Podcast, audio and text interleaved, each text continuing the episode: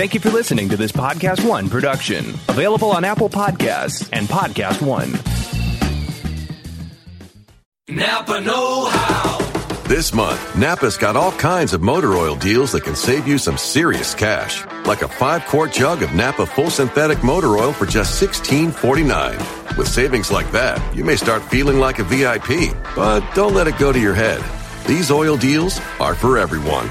Quality parts, helpful people. That's Napa Know How.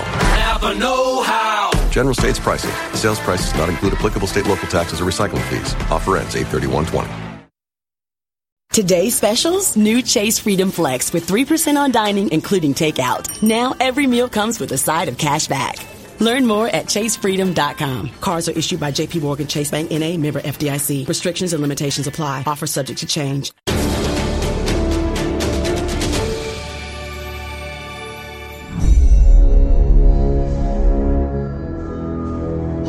Everyone, and welcome back to another brand new episode of What the Throne, the weekly Game of Thrones podcast. My name's Dennis. I'm here with Ashley Victoria Robinson. yes, and uh, this week we're going to talk about some kind of big news because it's something I don't know. I didn't. I originally had thought this would happen actually long before even season eight was done with because I was like, this book, Fire and Blood George R. Martin had written came out, I think, the end of last year, if I'm not mistaken. Mm-hmm. And so I was like, okay, cool.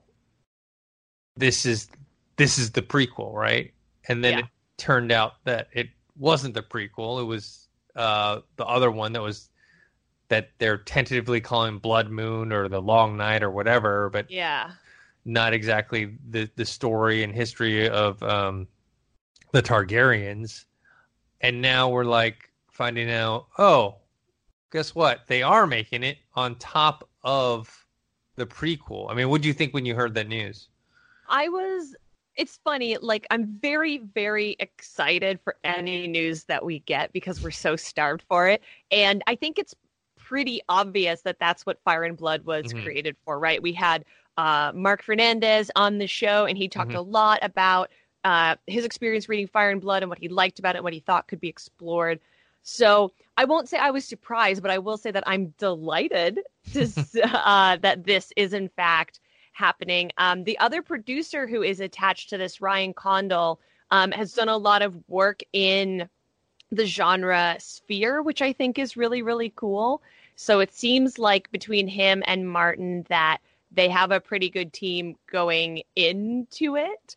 Mhm. And then um, the article that uh, Dennis and I were looking at uh, this week, it references uh, a George R. R. Martin blog post from uh, May of this year, and it also talks about um, how the Fire and Blood book is the one that is featured in a banner over this post, and so it seems like there's been a lot of hints that this was Mhm. coming, and I I wonder what has happened at HBO, right, or what has happened in the zeitgeist that's made this kickoff. I wonder if this is uh, maybe in reaction to how people felt Danny was treated at the end of uh season eight because you know as we've discussed ad nauseum some people have uh, feelings some kind of way or whatever. Yeah. so maybe they were like let's do more targaryens. It gets people literally fired up pun completely intended. Uh were you surprised by this news? Are you excited by it I was surprised at the timing because, like I mentioned Uh-huh. before, I mean, obviously the biggest, the most obvious prequel, which they aren't doing, is okay, the the Robert's Rebellion, right? That's Yes, the one yeah, that yeah, like yeah. everyone's okay. That's the one. That, okay, but the second, you know, most obvious one I thought was Fire and Blood because they talk about it so much in the show. They talk about Aegon and conquering Westeros with dragons that it was like, okay, that's the the second probably most wanted one. And then when they didn't announce it back then, I was like, okay, that's probably not happening. And they also mentioned, and I think George R. R. Martin probably kept um, a good uh, lid on it because they were saying that if I remember correctly, reading one report that George R. R. Martin, the prequel that he was working on, was not accepted because he mentions in that blog post first there was five, and then there was three and then i think now now, we're hearing four. that there's six something which is great. More Game of Thrones is great, but it's also um, to think that there might be as many as six shows in development. Like that's crazy. There, there's also a thing of note. Uh, when I was reading one article, that they were saying that okay, the pilot's been shot for the other one starring Naomi Watts. Yes. Uh, is it uh, is it Jane Goldman that's uh, show running that one? I believe so. Yeah. Um, but technically, it still hasn't been picked up yet. Like, Yeah. it's it's so they shot the pilot. They're still futzing around with it, like either the edit or reshoots or whatever. And, and as we know, the original Game of Thrones pilot was completely reshot and in Oh, some yeah. cases uh, heavily Recast. recast. So um, so technically, that one is not picked up yet. It could possibly, though I don't think it would be. It could be shut down. Like they could be like, you know what, this isn't working. We're not doing this one. You know, um, which would be a shame, but and also would delay because with this the Fire and Blood one, which by the way George Martin said is not going to be called Fire and Blood. well, He I said it's get- not going to be the obvious, you know. I get that, but also Fire and Blood. Not only is it the name of the book, right? So there's sort of Yeah. a nice branding synergy um, from that perspective. But it is the words of House Targaryen. So if this is going to be the history of uh, the mothers and fathers of dragons, I think it's uh, they'll probably blow me away with a much smarter choice. But just off the top of my head, I like Fire and Blood more than I like House Targaryen. You know what I mean? Yes, yes. Um, or dragon riders or how to train your dragon. I don't know. how to train your Drogon. um, another interesting thing, at least for me, is is uh, what are they going to cover? I mean, yes, we know they're going to cover the history of the Targaryens, but the book itself, um, from what I've been reading in online and also what Mark's talking about, it seems more like a almost like a history book, right? Mhm. It's not so much a narrative story with char- one character or one main character or several main characters, and it goes throughout a storyline where it's more of like a history of the Targaryen. So they talk about Aegon conquering Westeros, and then later they talk. You know what I mean? So what period of time within that are they covering, and where Mhm. they're going to focus on? I mean, the most obvious answer is Aegon the First, but that's you know that sounds very expensive to me. Well, uh, see, that's interesting. I just started reading Fire and Blood, and Okay. um, I'm going away. I'm going away internationally this weekend on behalf of Collider, so I will have several long flights to probably finish it.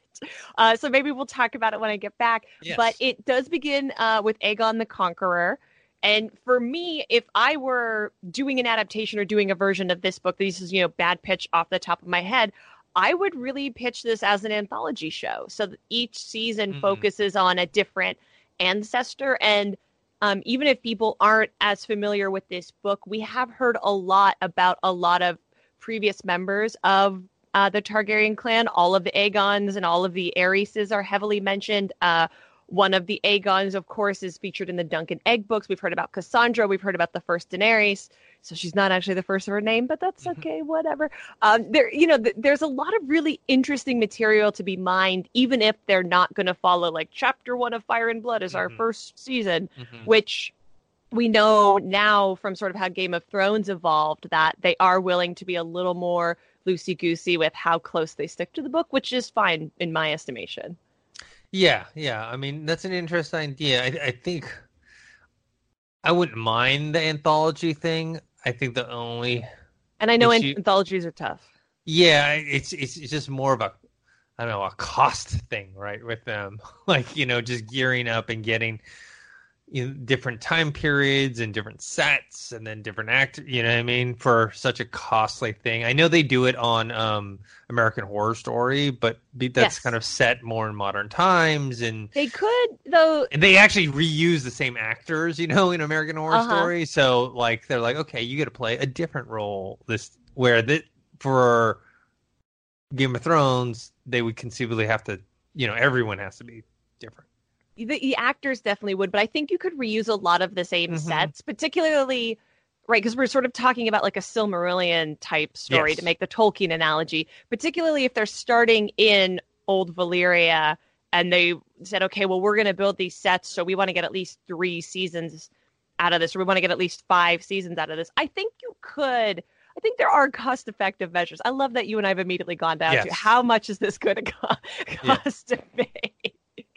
And then uh, we do know that some of the Westeros sets are still standing, and we've discussed why we think they might still be standing. So, I it, it the show's gonna be expensive either way. You might you might be able to swing it. The nice thing though about if they did a new cast every season is uh nobody's gonna want that season three pay bump. You're probably gonna be able to get a bunch of people for scale. Not only that, you can get bigger actors too. True. Yeah, you could spend more money to have someone like Sean Bean show up every season.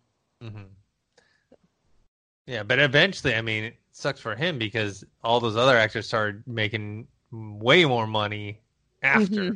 Because I, you know, I think Sean Bean's doing okay. yeah, he's doing fine, but he didn't get he didn't get a ride that you know what I mean. yeah. Like the rest of the actors were like, okay, get, you know, after it became actually a hit, which I, I feel like it didn't really start becoming like very very big until like towards the end of season three. I agree Uh, with that. Just to run down uh, that rabbit hole a little bit, I'm still surprised that we never saw uh, Ned in the finale. I kind of always expected to see him back in like a fever dream or something like that. Mhm, Like a flashback or Yeah, what- which would have whatnot. been maybe it was a little too fan servicey, but I, I remain surprised that that didn't happen. Well, I mean, a lot of us were convinced that uh, Lyanna was going to sprout out as a zombie. Oh man, yeah, we talked about that, didn't we? Yes, as, as some sort of weird fan service.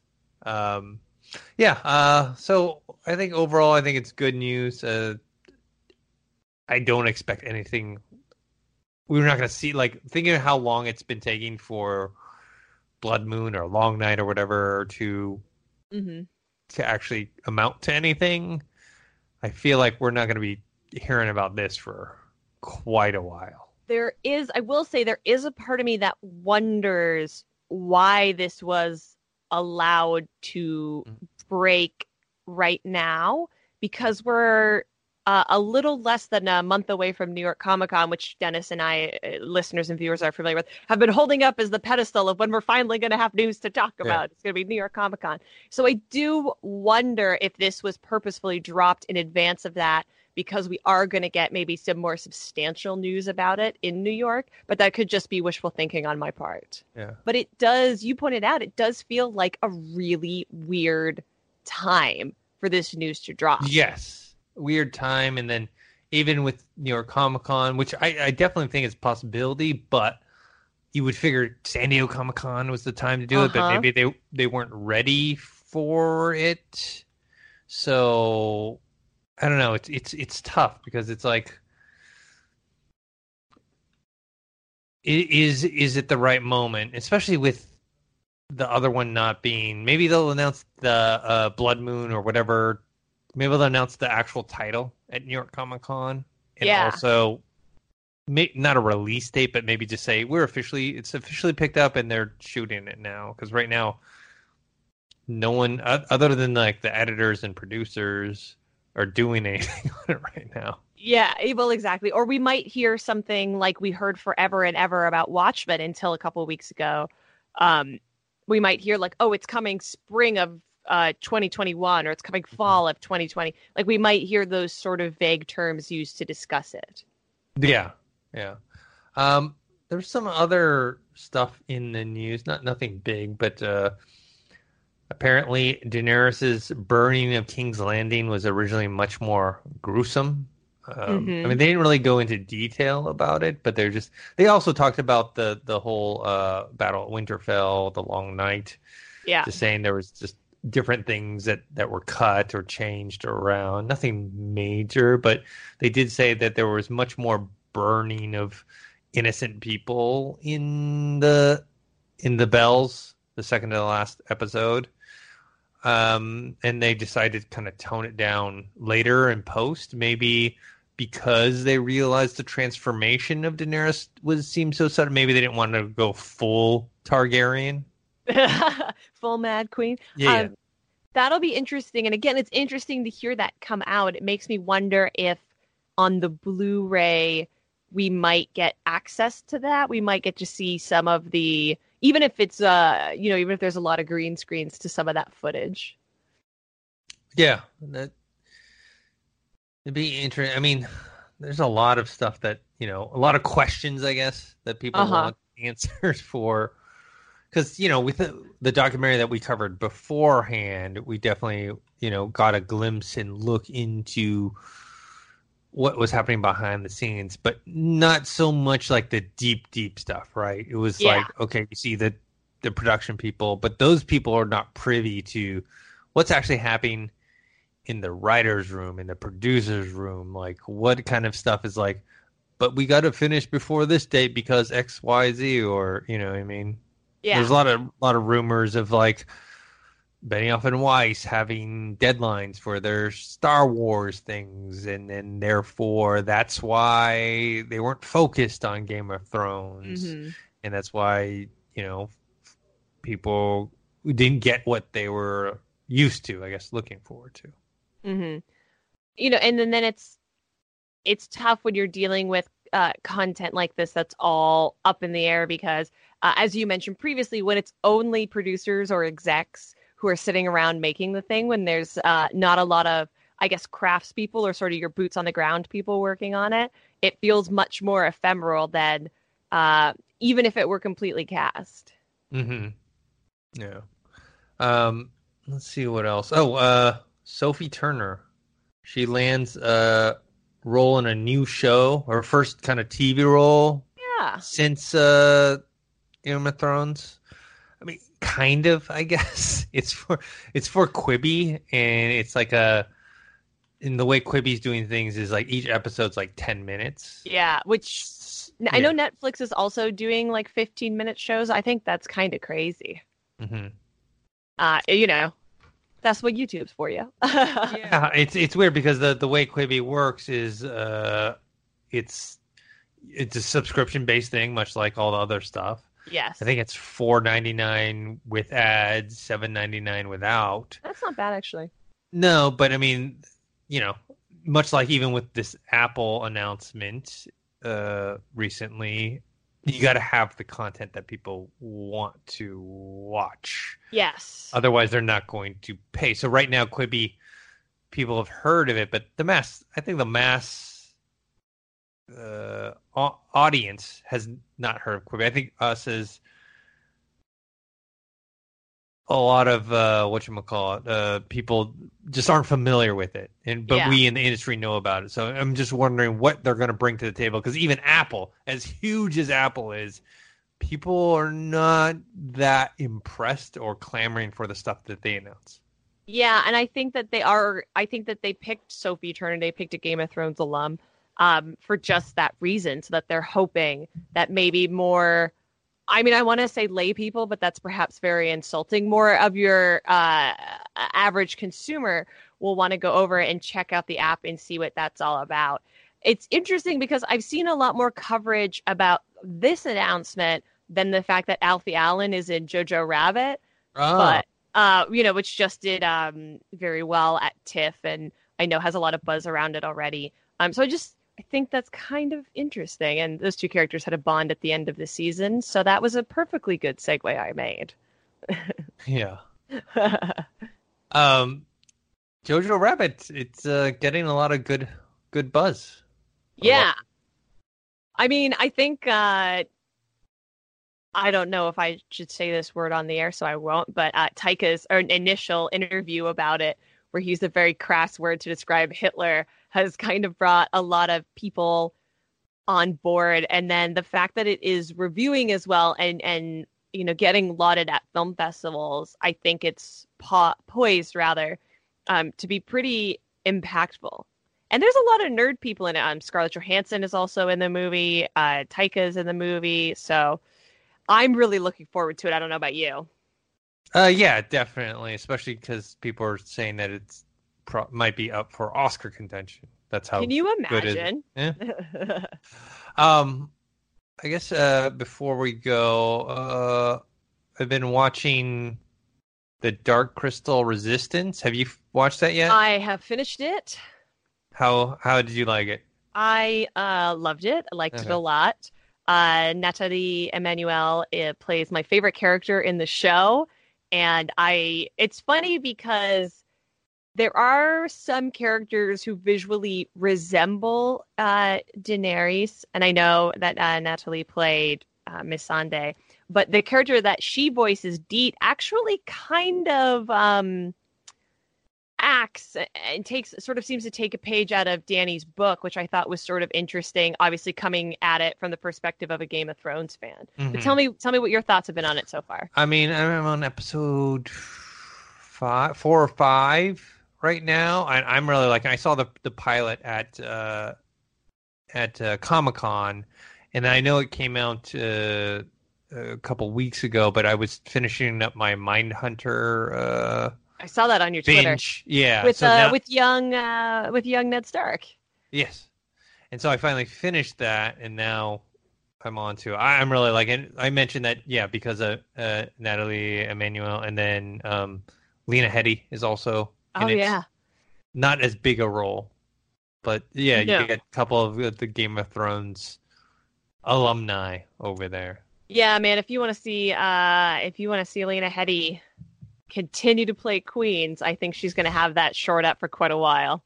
Yeah, yeah. But I mean, also if you are, you know, obviously it's not Game of Thrones, but if you want a fantasy series that has a lot of lore and mythology, um, yes, it's definitely not as adult as Game of Thrones, but it's pretty adult.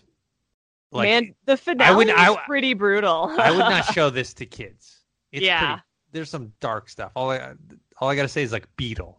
There's like Yes. beetle peeper, beetle peeper. that that you know that freaked me out. So yeah, it's it's definitely more towards the adult side, more than you would imagine. I would definitely agree with that. I think it's awesome and I'm really that's another one where I'm like I'm hoping that we get a lot more from it cuz I just think it's so I think it's special and it shows uh Dark Crystal Resistance in my estimation really shows how you can take advantage of making a prequel and how you can use a prequel to really add more to such an interesting and and powerful world and story and so we can i can only hope that game of thrones in their prequels kind of achieves the same balance Yes, yes. I think that's that's always the hardest thing about prequels, right? Is mm-hmm. that you've got to stick with what you've had before and remain faithful to it in tone and story, but then have enough there where it's still intriguing. Because Mhm. especially because with prequels, you know what the ending already is, right? yeah and so you have to layer in and i think the dark crystal does a, a great job with it especially it being a prequel to a movie so the movie's only two hours long so you only get so much in there where you know a prequel like we mentioned with the game of thrones stuff you're you're doing a prequel to eight seasons of television so Yeah. they already have covered a lot. So I think that's why they kind of veered away from the Roberts Rebellion stuff because it was too close to what uh, we've already seen. So they needed they needed to move it far, far away. won't it be funny if in 10 years when you and i are on episode 1200 we are talking about the roberts rebellion show because the execs are going there's finally been enough time Yes, yeah, we're allowed to bring exactly. this back Most people haven't seen the original. That's usually what you know what the thing is. Yeah. Most people haven't seen the original. So, um, all right. Uh, is there anything else going on in the Game of Thrones world that you want to talk about? My- I don't my- think my- so. Um, the Emmys are uh, at the time that we are recording this. The Emmys are coming up, so I'm sure that you and I will have uh, a lot to talk about after that airs. And you all know that I'm pulling for uh, previously mentioned Alfie Allen to win. Yeah, yeah, because this is, will be an interesting one because they've previously won before, but this season's been so controversial. But it's and been but not- the Emmys do like to celebrate people or shows during their last season. Yes, yes. And then also it got nominated the most because of a lot of technical stuff as Mhm. well as creative. I mean, not that technical stuff isn't creative, but in the creative. That, that's what it's it's called technical Emmys versus creative Emmys. Yeah, yeah, yeah. So Uh, I'm not that much further in my audio. Oh yeah, book watch. uh, yeah, I'm only on the part where um, Arya is is uh, talking to Ned. He's discovered that she has needles, so she sets up. So, like I said, it's like these conversations that we've seen in the show or scenes in the show that are three minutes long, but in the book they're like 20, 30 minutes long. You know. yeah. So, or just scenes that are not in it at all. Like, I guess that before that scene is like her in some giant hall eating food and then running away, you know. And also, well, you're going to get a lot of Are You Running? Let me spoil that for you. All right, uh, all right, uh, Ashley, where can people find you? you can find me on Twitter and Instagram at Ashley V Robinson. The V is very important. Don't forget to check out my podcast, Geek History Lesson, at geekhistorylesson.com. And always here with the amazing Dennis talking about Game of Thrones. And you guys can find me on Twitter at ThankHero, Instagram, Dennis.tcng. Uh, make sure to subscribe to the YouTube channel, youtube.com slash Collider Videos, and our podcast feed. It's Collider Factory podcast feed every week for this podcast and many others. And so until next time, see you guys later. Napa Know How. Get all the quality parts you need at your locally owned Napa. Because right now, when you order from Napa online, you can pick up curbside at your local store in just 30 minutes. Or get your order delivered direct to your door with free one day shipping on over 160,000 quality parts when you spend $35 or more. Quality parts delivered quickly and safely. That's Napa Know How. Napa Know How. At participating stores, standard ground shipping and exclusions apply.